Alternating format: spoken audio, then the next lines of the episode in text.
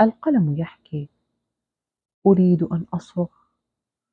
أن أصرخ بكل اللغات، وأقذف أحباري، وأنثر أوراقي، وأخبر الملأ أني مستثنى، أني حرف نداء ينادي خوالج النفوس.